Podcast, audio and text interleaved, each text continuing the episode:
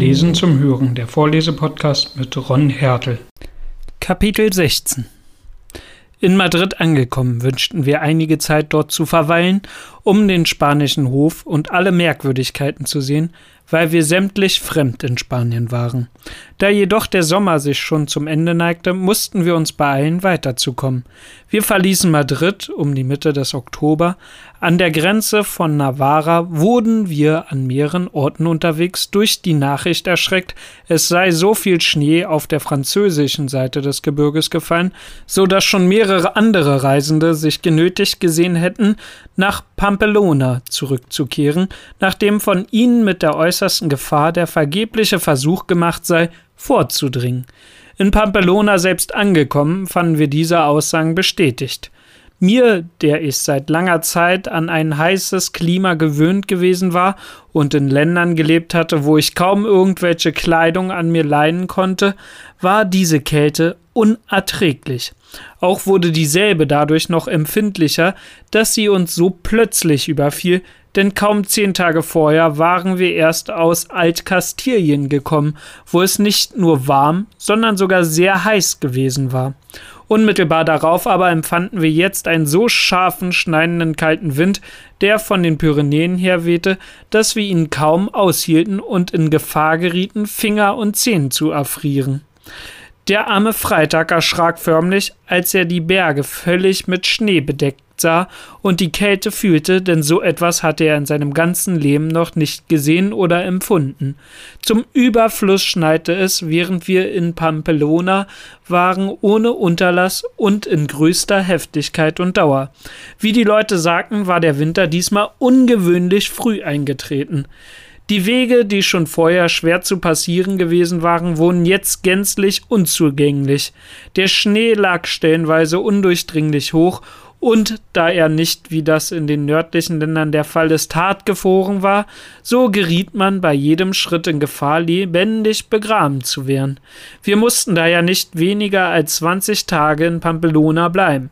Als ich aber den Winter immer entschiedener herankommen sah und eine Besserung des Wetters immer unwahrscheinlicher wurde, in ganz Europa herrschte der strengste Winter seit Menschengedenken, schlug ich vor, wir wollten nach Fontarabia gehen und uns dort nach Bordeaux einschiffen, von wo aus die Fahrt nur ganz kurz sein würde. Während wir noch diesen Plan überlegten, kamen vier Franzosen an, welche auf der französischen Seite der Pässe ebenso aufgehalten worden waren wie wir auf der spanischen, denn aber einen Führer gefunden hatten, welcher sie durch das Land bis an die Grenze von Lungadoc und von dort aus auf solchen Wegen über das Gebirge geführt hatte, dass sie gar nicht viel vom Schnee zu leiden gehabt hatten. Wo sie je auf irgendeine größere Anhäufung von Schnee gestoßen seien, sie sagten sie, sei er so hart gefroren gewesen, dass er sie und ihre Pferde getragen habe.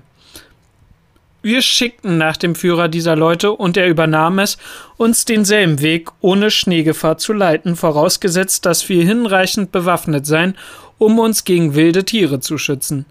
Denn, bemerkte er, bei diesen starken Schneefällen zeigt sich häufig Wölfe am Fuße des Gebirges, die aus Mangel an Nahrung auf dem schneebedeckten Boden sehr grimmig zu sein pflegten. Wir versicherten genügend ausgerüstet zu sein, um es mit dieser Art Bestien aufzunehmen, wenn er uns nur gegen eine andere Art zweibeiniger Wölfe versichern wollte, welche, wie wir gehört hätten, sehr gefährlich seien, besonders auf der französischen Seite des Gebirges. Er beruhigte uns, dass wir nichts der Art auf dem Weg zu befürchten hätten, den er uns führen würde, und daraufhin erklärten wir uns bereit, ihm zu folgen.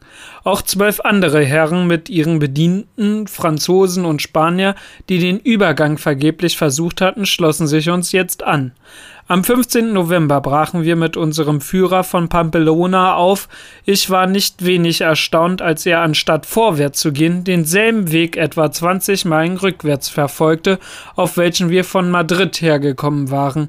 Nachdem wir über zwei Flüsse gesetzt waren und die Ebene erreicht hatten, fanden wir uns wieder in einem warmen Klima, wo das Land blühend und kein Schnee zu sehen war. Plötzlich aber wendete unser Geleitsmann sich links und näherte sich dem Gebirge auf einem anderen Wege. Die Berge und Abgründe vor uns sahen schauerlich aus, Aber unser Führer machte so viele Umwege und führte uns solchen mäandrischen Schlangenlinien, dass wir ganz unmerklich die Höhe überschritten ohne viel vom Schnee belästigt zu sein. Auf einmal zeigte er uns die fruchtbaren Provinzen Languedoc und Gascagnon, ganz grün und blühend, aber in weiter Ferne, von der uns noch eine geraume Strecke Weges trennte. Wir wurden jetzt einigermaßen dadurch in unserem Behagen gestört, dass es eine ganze Nacht und einen Tag so stark schneite, dass wir nicht weiterreisen konnten. Unser Führer beruhigte uns aber mit der Versicherung, es würde bald alles überstanden sein. So stiegen wir denn unserem Manne vertrauend immer in nördlicher Richtung weiter hinab. Eines Abends, etwa zwei Stunden vor Einbruch der Nacht, als unser Führer gerade etwas vorangegangen und augenblicklich nicht in Sicht war, brachen plötzlich aus einem Hohlweg, der in einem dichten Walde endigte, drei ungeheure Wölfe hervor, denen ein Bär folgte.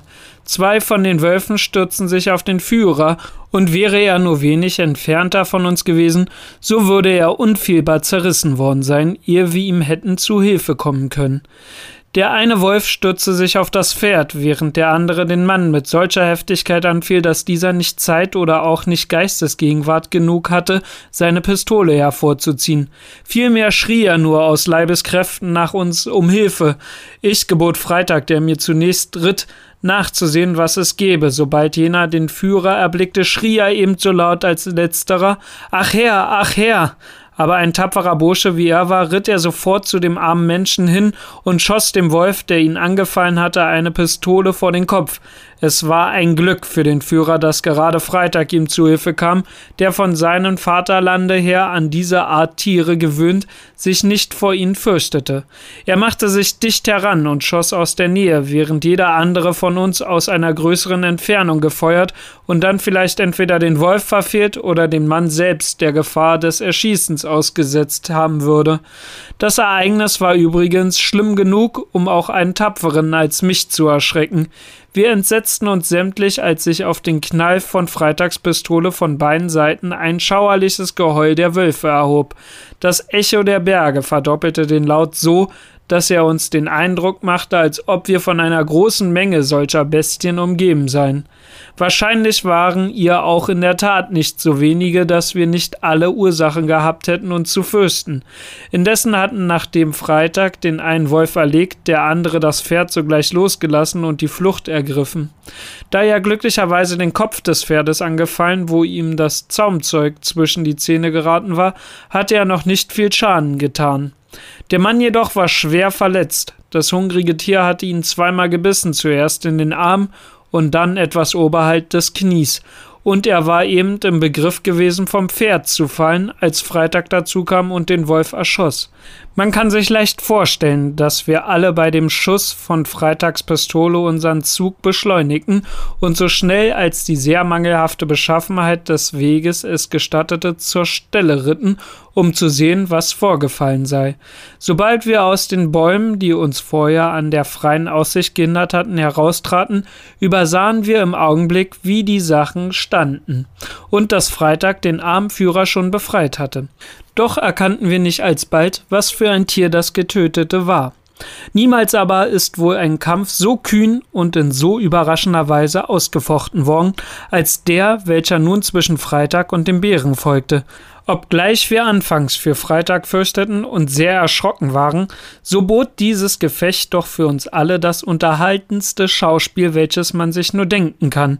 Der Bär ist ein schweres, plumpes Geschöpf und kann nicht so springen wie der Wolf, der schlank und leicht gebaut ist. Daher wird das Bärenverhalten hauptsächlich durch zwei Eigenschaften bestimmt.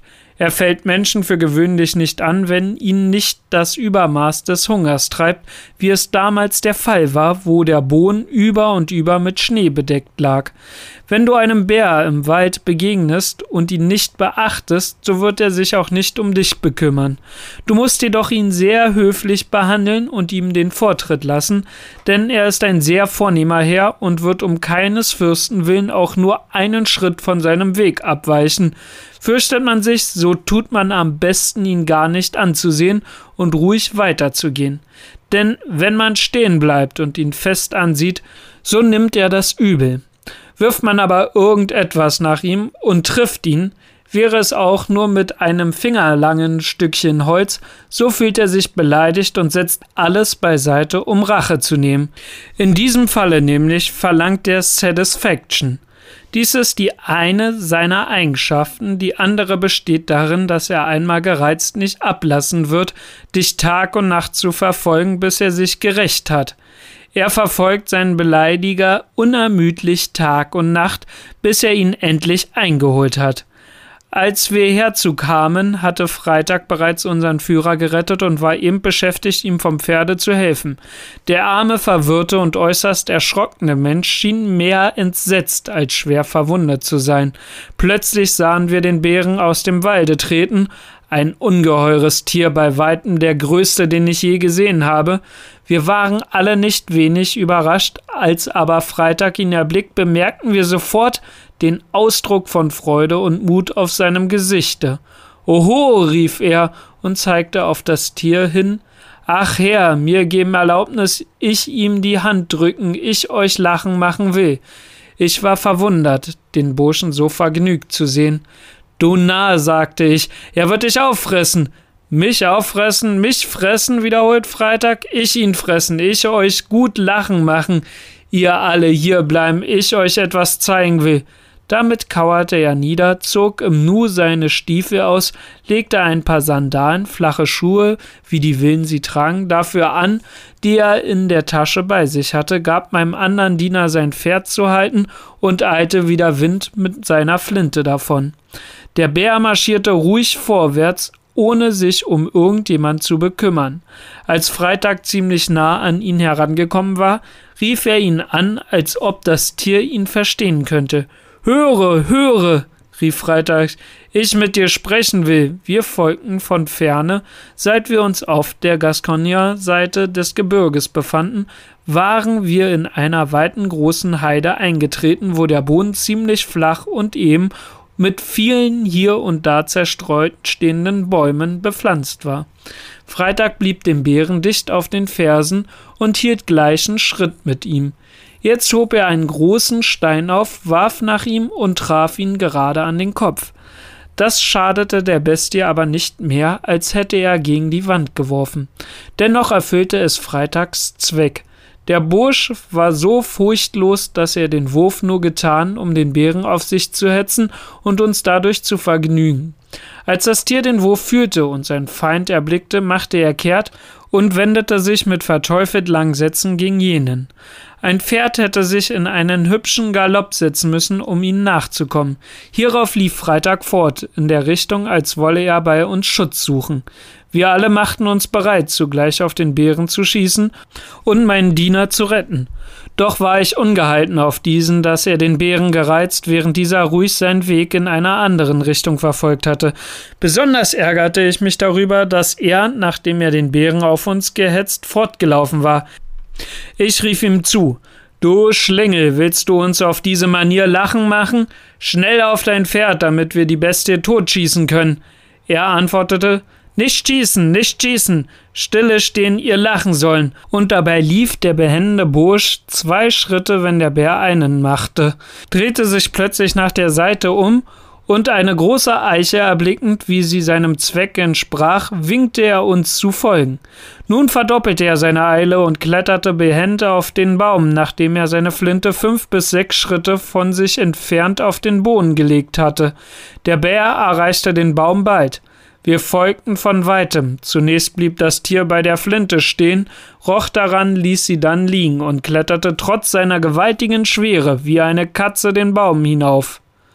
Ich war entsetzt über die vermeintliche Torheit meines Freitag und konnte bis jetzt durchaus nichts Lächerliches an der Sache finden. Sobald wir den Bären in den Bäumen klettern sahen, ritten wir alle näher heran und sahen Freitag an dem dünnen Ende eines großen Astes hängen und den Bären auf halbem Wege ihm dahin gekommen.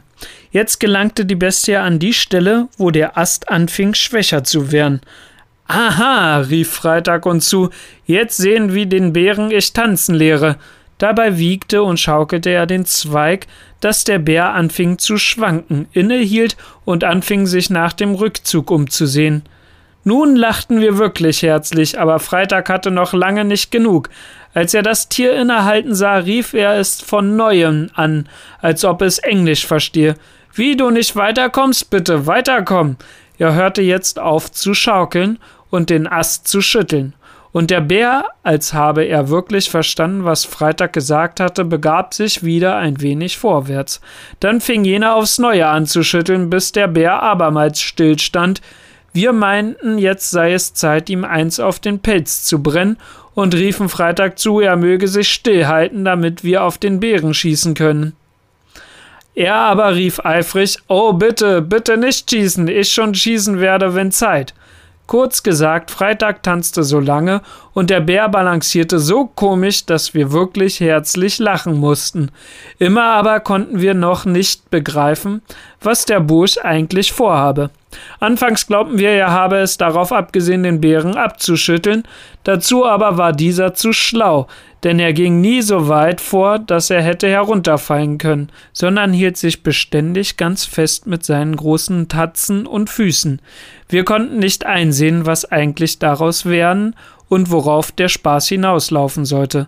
Bald aber brachte uns Freitag außer Zweifel darüber. Als er sah, dass der Bär sich ganz fest an den Zweig geklammert hielt und sich nicht verlocken ließ, weiter vorwärts zu kommen, rief er Gut, gut, wenn du nicht weiterkommen, ich selbst gehen will. Wenn du nicht zu mir kommen, ich gehe und zu dir kommen werde. Damit kletterte er bis an das äußerste dünnste Ende des Zweiges vor, welches sich unter seiner Last bog und ließ sich auf diese Weise langsam zur Erde nieder, indem er den Zweig tief genug hinabzog, um auf seine Füße springen zu können. Dann lief er dahin, wo seine Flinte lag, nahm dieselbe auf und blieb stehen. Nun, Freitag, rief ich ihm zu, was soll's jetzt werden? Warum schießt du ihn nicht tot? Nicht schießen, sagt Freitag, noch nicht. Wenn jetzt schießen nicht treffen, warten, euch noch mal lachen machen. Und wirklich, das tat er, wie man sogleich sehen wird. Denn als der Bär seine Feind sich nicht mehr gegenüber sah, trat auch er seinen Rückzug von dem Zweige an, aber sehr bedächtig, sich bei jedem Schritt umsehend und rückwärts gehend, bis er die Mitte des Baums erreicht hatte, dann ließ er sich gleichfalls rückwärts an dem Stamm herunter, indem er sich mit der Vorderpfoten festhielt und einen Fuß nach dem anderen sehr langsam weiter bewegte. Jetzt nun, als der Bär ihm seine erste Hintertatze auf den Boden setzte, trat Freitag dicht an ihn heran, legte die Mündung seines Flintenlaufes in sein Ohr und schoss ihn tot. Dann drehte sich der Schelm um, um zu sehen, ob wir auch lachten, und da er uns ansah, dass wir uns wirklich sehr amüsierten, brach er selbst in ein lautes Gelächter aus. So wir Bären tot machen in meinem Lande, sagt Freitag. So tötet ihr sie, erwiderte ich. Wie ist denn das möglich? Ihr habt ja gar keine Flinten. Nein, erwidert er, keine Flinten, aber schießen mit viel großen Pfeilen. Die Sache hatte uns zwar viel Vergnügen gemacht, aber was das Schlimme dabei war, wir befanden uns jetzt in einer ganz wilden Gegend mit einem verwundeten Führer und wussten nicht, was wir anfangen sollten. In meinen Ohren klang noch immer das Geheul der Wölfe und wirklich ausgenommen das Geräusch, welches sich einst an der afrikanischen Küste hörte wovon seinerzeit erzählt ist. Habe ich nie etwas anderes gehört, was mich mit gleichem Entsetzen erfüllt hätte. Dieser Umstand und das Herannahen des Arms trieb uns vorwärts, sonst würden wir gewiss, wie Freitag gern wollte, das Fell des Bären abgezogen haben, denn es war wohl wert, mitgenommen zu werden. Da wir aber noch beinahe drei Meilen zurückzulegen hatten und unser Führer zur Eile ermahnte, so ließen wir das ungeheure Tier liegen und setzten unsere Reise fort. Der Boden war noch immer mit Schnee bedeckt, wenn auch nicht mehr so tief und so gefährlich wie auf den Bergen. Die Raubtiere waren, wie wir später hörten, von Hunger getrieben in den Wald und in die Ebene herabgekommen, um Nahrung zu suchen. In den Dörfern hatten sie großen Schaden angerichtet, das Landvolk überfallen und viele Schafe und Pferde und sogar einige Menschen getötet. Noch eine gefährliche Stelle blieb uns zu passieren, von der unser Führer uns sagte, dass wenn überhaupt noch Wölfe in der Umgebung wären, wir sie dort antreffen würden. Dies war eine kleine, von allen Seiten mit Wald umgebene Ebene, an die sich ein langer, schmaler Hohlweg anschloss, durch den wir mussten, um den Wald zu verlassen und das Dorf zu erreichen, wo wir übernachten wollten. Es war eine halbe Stunde vor Sonnenuntergang, als wir in das Gehölz eintraten. Bald darauf erreichten wir die Ebene. Bis jetzt hatten wir weiter nichts gesehen, als dass auf einer kleinen Lichtung, die nicht über zwei Klafter breit war, fünf große Wölfe in vollem Laufe einer hinter dem anderen her über den Weg setzten, als ob sie einer Beute nachjagten und dieselbe schon im Auge hätten. Sie nahmen keine Notiz von uns und waren in wenigen Augenblicken aus unserem Gesichtskreis verschwunden. Unser Führer, der beiläufig gesagt ein erbärmlicher Feigling war, ermahnte uns, uns bereit zu halten, denn er glaubte, es seien noch mehr Wölfe im Anzuge. Wir hielten unsere Waffen in Bereitschaft und blickten aufmerksam umher, sahen aber keine Wölfe weiter, bis wir aus dem Walde, der fast eine halbe Meile lang war, heraus und in die Ebene gelangt waren. Sobald wir uns im Freien befanden, gab es allerlei zu sehen. Das erste, was uns in die Augen fiel, war ein totes Pferd. Das arme Tier war von den Wölfen zerrissen und zwölf der Bestien waren noch damit beschäftigt, nicht sowohl davon zu fressen, als vielmehr die Knochen abzunagen, denn das Fleisch hatten sie schon alles verschlungen. Wir hielten es nicht für ratsam, sie bei ihrem Mahle zu stören, und ihrerseits achteten sie auch nicht viel auf uns. Freitag wollte auf sie schießen, aber ich verbot es ihm entschieden, denn ich fürchtete, dass wir bald mehr zu tun bekommen würden, als es bis jetzt den Anschein hatte. Wir hatten die Ebene noch nicht zur Hälfte hinter uns, als wir auch schon in dem Walde zur Linken ein schreckliches Wolfsgeheul hörten und gleich darauf etwa hundert Stück der Bestien geradenwegs auf uns zukommen sahen. Sie liefen fast alle in gerader Linie nebeneinander, so regelmäßig wie ein von geschulten Offizieren kommandiertes Regiment Soldaten.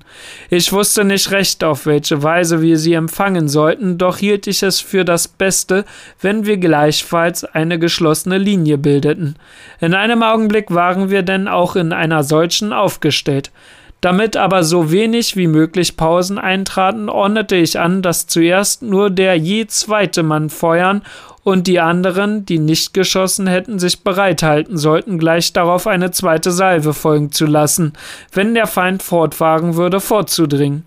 Diejenigen, welche zuerst geschossen hätten, sollten sich dann nicht damit aufhalten, ihre Gewehre wieder zu laden, sondern inzwischen ihre Pistolen in Bereitschaft halten, denn wir waren jeder mit einer Büchse und ein paar Pistolen bewaffnet. Nach diesem Plane waren wir imstande, sechs Salven abzufeuern, jedes Mal die Hälfte von uns zugleich. Indessen fürs Erste wurde das gar nicht nötig, denn nach den ersten Schüssen machte der Feind Halt und schien sowohl vom Knall als vom Feuer erschreckt zu sein. Vier der Wölfe stürzten an den Köpfen getroffen zu Boden, und mehrere andere waren verwundet und liefen blutend davon, so dass wir die Spuren auf dem Schnee bemerken konnten. Als ich sah, dass sie stutzten, sich aber nicht sogleich zurückzogen, fiel mir ein, dass ich einmal gehört hatte, auch die wildesten Tiere fürchten sich vor der menschlichen Stimme. Ich forderte daher unsere ganze Gesellschaft auf, aus vollem Halse zu schreien. Die Angabe bestätigte sich, denn auf unser Geschrei wendeten sich die Bestien um und begannen sich zu entfernen. Hierauf ließ sich eine zweite Ladung hinter ihnen hergeben, auf welche sie sich in Galopp setzten und in den Wald rannten. Wir hatten jetzt Zeit, unsere Gewehre wieder zu laden, was wir, um uns nicht aufzuhalten, im Weiterreiten taten. Kaum waren wir aber damit fertig und wieder zu neuer Verteidigung gerüstet, als wir auch schon einen schrecklichen Lärm in demselben Walde zur Linken vernahmen, nur weiter entfernt in der Richtung, die wir einzuschlagen hatten. Jetzt brach die Dämmerung herein, und das verschlimmerte unsere Lage sehr. Der Lärm wuchs und ließ sich bald als das Heulen und Bellen dieser höllischen Geschöpfe unterscheiden. Auf einmal erblickten wir drei Rudel Wölfe, eins zur Linken, eins hinter uns und ein drittes vor uns, so dass wir ganz umringt zu sein schienen. Da sie uns aber nicht angriffen, setzten wir unseren Weg fort, so schnell uns die Pferde tragen konnten. Der Weg war aber sehr beschwerlich und wir konnten daher nicht starken Trab reiten. Auf diese Art gelangten wir nur langsam an den Eingang desjenigen Gehölzes, das wir am Ende der Ebene zu passieren hatten. Wie groß war aber unser Entsetzen, als wir beim Näherkommen eine unzählige Menge Wölfe gerade in den Eingang des Passes stehen sahen. Plötzlich vernahmen wir von einer anderen Richtung her den Knall einer Flinte und als wir da hinaus uns umsahen, sprang ein Pferd mit Sattel und Zaum heraus, mit Windeseile fliehend und sechzehn bis siebzehn Wölfe hinterher in vollem Laufe. Das Pferd hatte zwar einen Vorsprung vor ihnen, aber da wir vermuteten, es würde nicht lange in diesem Tempo aushalten können, so zweifelten wir nicht, dass sie es zuletzt doch noch einholten, was gewiss auch geschehen ist. Bald darauf bot sich uns ein grauenvoller Anblick. Nach der Richtung hinreitend, wo das Pferd herausgekommen war, fanden wir den Leichnam eines anderen Pferdes und zwei Menschen, welche von den gierigen Tieren zerrissen worden waren. Einer der Männer war ohne Zweifel derselbe, den wir die Flinte hatte abschießen hören, denn dicht neben ihm lag ein eben abgefeuertes Gewehr, dem Manne selbst aber war der Kopf und der Oberkörper abgefressen. Wir wussten vor Schreck nicht, was wir tun sollten. Die Tiere brachten uns aber bald zum Entschluss, indem sie sich nach Beute hungrig um uns versammelten. Ich glaubte wahrhaftig, es waren ihrer an die dreihundert. Zu unserem Vorteil aber lagen gerade am Eingang in den Wald einige große Baumstämme, die im letzten Sommer gefällt und zum Transport dorthin gelegten schienen. Ich zog meine kleine Truppe innerhalb dieses Holzstöcke zusammen und befahl, nachdem wir uns in einer Reihe hinter einem der größten aufgestellt, dass alle absitzen, die Stämme als eine Brustwehr benutzen und die Pferde in der Mitte eines Dreiecks einschließen sollten. Diese Vorkehrung bewährte sich sogleich, denn in unerhörter Wut griffen uns die Bestien alsbald an.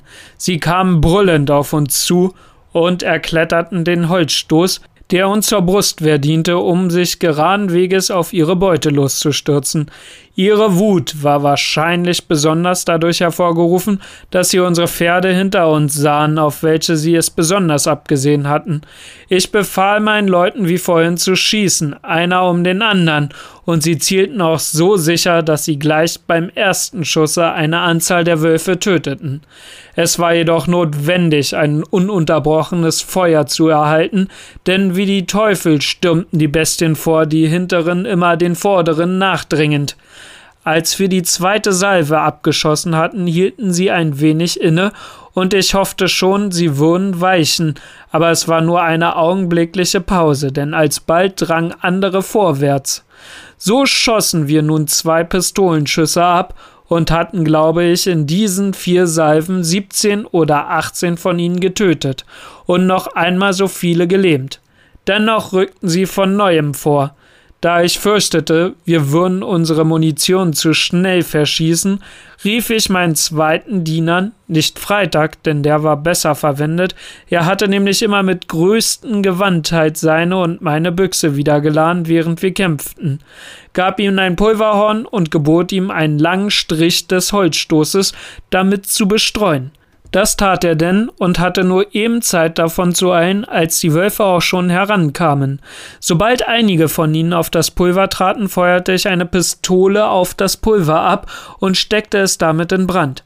Diejenigen von den Tieren, die schon auf dem Holzstoß waren, wurden arg verbrannt und sechs oder sieben von ihnen stürzten oder sprangen vielmehr von dem Feuer gereizt und geängstigt zwischen uns. Mit diesen wurden wir im Augenblick fertig, die übrigen aber waren so erschreckt von dem Feuerblitz, welchen die Nacht, denn es war inzwischen fast ganz finster geworden, noch schrecklicher erschienen ließ, dass sie ein wenig zurückwichen. Darauf befahl ich, unsere letzten Pistolen auf einmal abzuschießen und dann ein Geschrei zu erheben. Nun machten die Wölfe kehrt. Wir warfen uns sofort auf etwa 20 Verwundete, die sich auf dem Boden wälzten und bearbeiteten sie mit unseren Schwertern. Dies erfüllte vollständig unseren Zweck, denn das Geheul und Gebrüll, welches sie anstimmten, wurde von ihren Gefährten sehr wohl verstanden, so dass sie alle flohen und uns verließen. Wir hatten alles in allem ungefähr 60 Stück getötet. Wäre es Tag gewesen, würden wir noch mehr erlegt haben. Da das Schlachtfeld nun wieder gesäubert war, setzten wir unseren Weg alsbald weiter fort, denn es blieb uns noch immer beinahe eine Meile zurückzulegen. Wir hörten die Raubtiere in den Wäldern heulen und winseln, während wir vorwärts ritten, und zuweilen glaubten wir auch einige zu sehen, aber der Schnee blendete so, dass wir unserer Sache nicht gewiss waren. So gelangten wir denn in ungefähr einer Stunde nach dem Ort, wo wir übernachten sollten. Wir fanden die Bewohner in großer Aufregung und unter den Waffen. Wie es schien, hatten die Wölfe und einige Bären in der vorigen Nacht den Ort überfallen und großen Schrecken verbreitet. Daher sich die Leute genötigt sahen, Tag und Nacht besonders, aber während der letzteren, um Vieh und Menschen zu schützen, Wache zu halten. Am nächsten Morgen war unser Führer so krank, seine Glieder waren so sehr angeschwollen und die Beinwunden schmerzten ihn dermaßen, dass er nicht weiter mitreiten konnte. Wir sahen uns daher genötigt, einen anderen Geleitsmann anzunehmen, der uns nach Toulouse bringen sollte. Dort fanden wir warmes Wetter und ein blühendes, fruchtbares Land frei von Schnee und von Wölfen. Als wir in Toulouse unseren Abenteuern erzählten, sagten die Leute, das sei etwas ganz Gewöhnliches in der großen Heide am Fuße des Gebirges, besonders wenn der Boden mit Schnee bedeckt läge. Sie waren verwundert, dass wir einen Führer gefunden hätten, der uns bei der strengen Jahreszeit diesen Weg geführt und sagten, es wäre erstaunlich, dass wir nicht alle umgekommen seien. Als wir ihnen erzählten, wie wir uns aufgestellt hatten und die Pferde in die Mitte genommen, tadelten sie das sehr und sagten, es wäre 50 gegen 1 zu wetten gewesen, dass wir alle auf diese Art zerrissen werden würden. Denn gerade der Anblick der Pferde pflege die Wölfe so wütend zu machen und sie hätten es auf diese besonders abgesehen. Zu anderen Zeiten fürchteten sie sich vor den Flintenschüssen, aber wenn sie durch den furchtbaren Hunger grimmig wären, machte sie die Begierde, an die Pferde zu gelangen, unempfindlich gegen jede Gefahr. Nur durch das unausgesetzte Feuern und durch die Pulvermine seien wir ihrer Herr geworden. Wären wir dagegen ruhig auf unseren Pferden sitzen geblieben und hätten wir im Reiten gekämpft, so würden sie die Pferde nicht so ausschließlich als ihre Beute angesehen haben, als in jedem Falle, wo diese keine Menschen auf dem Rücken zu tragen hatten. Ferner sagten sie uns noch, wenn wir zum Äußersten gedrängt uns alle zusammengestellt und die Pferde preisgegeben hätten, so würden die Wölfe mit solcher Gier über die Tiere hergefallen sein, dass wir sicher davongekommen wären, besonders da wir mit Gewehren versehen und so zahlreich gewesen seien. Ich meinerseits hatte mich nie in meinem Leben in solcher Gefahr gefühlt, als da ich die dreihundert Teufel so heulend und mit gähnenden Rachen auf uns losstürzen sah und keinen Schutz und Zufluchtsort entdecken konnte. Ich hatte mich schon gänzlich verloren gegeben, und ich glaube, es wird mich nicht gelüsten, je wieder diese Berge zu übersteigen. Lieber noch will ich tausend Meilen zu See machen, und sollte ich auch in jeder Woche einen Sturm erleben. Von meiner Reise durch Frankreich habe ich nichts Ungewöhnliches zu berichten, außer was andere Reisende bereits viel interessanter erzählt haben, als ich es vermochte. Von Toulouse ging ich nach Paris, von dort, ohne mich lange aufzuhalten, weit nach Calais. Hierauf landete ich am 14. Januar nach einer außerordentlich kalten und anstrengenden Reise in Dover. Nachdem ich nun wieder an dem Ausgangspunkt aller meiner Reisen angelangt war, befand ich mich binnen kurzem auch im Besitz meines ganz neu erworbenen Reichtums, denn die Wechsel, welche ich mitgebracht hatte, wurden mir bereitwilligst ausgezahlt. Meine beste Anleitung und mein Geheimrat war die gute alte Witwe, die aus Dankbarkeit für das Geld, welches ich ihr geschickt hatte, keine Mühe scheute und keine Sorge zu groß fand, um mir zu dienen. Ich vertraute ihr auch so unbedingt, dass ich ganz ruhig über die Sicherheit meines Eigentums lebte. In der unwandelbaren Redlichkeit dieser guten Frau habe ich stets ein wahres Glück für mich gesehen. Bald darauf kam mir der Gedanke, meine Güter in der Verwahrung meiner Freundin zu lassen und mich nach Lissabon und von da nach Brasilien einzuschiffen. Diesmal aber stellte sich mir als Hauptbedenken die Religion in den Weg. Schon während ich mich noch in der Fremde aufgehalten und besonders in meiner Einsamkeit waren mir einige Zweifel über den katholischen Glauben aufgestiegen. Ich wusste, dass ich mich nicht nach Brasilien begeben, am wenigsten aber mich dort gänzlich niederlassen könne, wenn ich nicht entschlossen sei, mich ohne Rückhalt in den Schoß der katholischen Kirche zu begeben. Es hätte denn sein müssen, dass ich Lust trüge, mich für meine Überzeugungen zu opfern, ein religiöser Märtyrer zu werden und durch die Inquisition zu sterben. Daher entschied ich mich denn dafür, in der Heimat zu bleiben und von hier aus, wenn es möglich sei, über meine Pflanzung zu disponieren.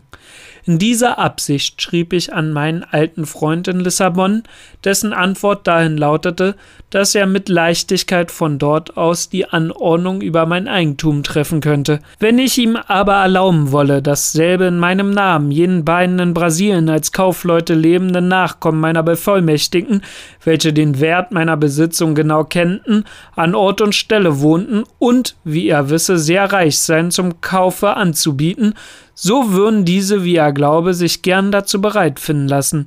Er zweifle auch nicht, dass ich mindestens vier bis fünftausend Piaster bei dem Verkauf gewinnen würde. Hiermit war ich völlig einverstanden. Ich gab dem Kapitän Auftrag, die Offerte zu machen, und als nach Ablauf von acht Monaten das Schiff zurückgekehrt war, meldete er mir, dass jene beiden das Anerbieten angenommen und 330.000 Piaster einer ihrer Korrespondenten in Lissabon mit dem Auftrag zur Auszahlung überschickt hätten. Ich unterzeichnete hierauf den mir von Lissabon überschickten Kaufkontakt in aller Form rechtens und schickte ihn an meinen alten Freund, der mir dafür 32.800 spanische Taler als Kaufsumme für meine Plantagen in Wechseln übermachte. Bei dem Verkauf war ein Rest des Kaufgeldes zurückbehalten, der als Rentenkapital für jene 100 Modeur, die ich für den alten Kapitän und für die 50 Modeur, die ich für dessen Sohn auf Lebenszeit ausgesetzt hatte, dem Vertrag gemäß auch ferner auf meiner Plantage haften sollten. So habe ich denn Bericht erstattet von dem ersten Teil meines Schicksal- und abenteuerlichen Lebens, eines Lebens, das ein gar wunderbares Gewebe der Vorsehung darstellt und das so reich an Abwechslung war, wie es die Welt wohl nur selten wird aufweisen können. In Torheit war es begonnen, aber dennoch hatte es bei weitem glücklicher geendet, als irgendein Teil desselben mir zu hoffen das Recht gegeben hätte. Man sollte nun wohl glauben, in meiner jetzt so guten Vermögenslage sei ich darüber hinaus gewesen, nach einer weiteren Wagnis zu denken, und das würde auch in der Tat wohl der Fall gewesen sein, wenn nicht gewisse Umstände obgewaltet hätten. Ich war nun einmal ein unstetes Leben gewöhnt, hatte weder Familie noch ausgedehnte Verwandtschaft, noch auch trotz meines Reichtums sonstigen großen Verkehr, Dazu kam, dass ich, wiewohl ich meine Pflanzung in Brasilien verkauft hatte, doch die Erinnerung an dieses Land nicht aus dem Sinne schlagen konnte und große Lust trug, wieder einmal dahin einen Ausflug zu machen. Besonders lebhaft aber war mein Verlangen, meine Insel einmal wieder zu sehen und zu erfahren, ob die armen Spanier sich dort befänden und wie sie von jenen zurückgelassenen Schuften behandelt worden seien. Meine treue Freundin aber, die Witwe, riet mir sehr von einer weiteren Reise ab und vermochte auch so viel über mich, dass sie mich fast sieben Jahre lang von meinem Plane, über See zu gehen, abhielt. Während dieser Zeit nahm ich mich zunächst meiner beiden Neffen an, der Kinder des einen meiner Brüder.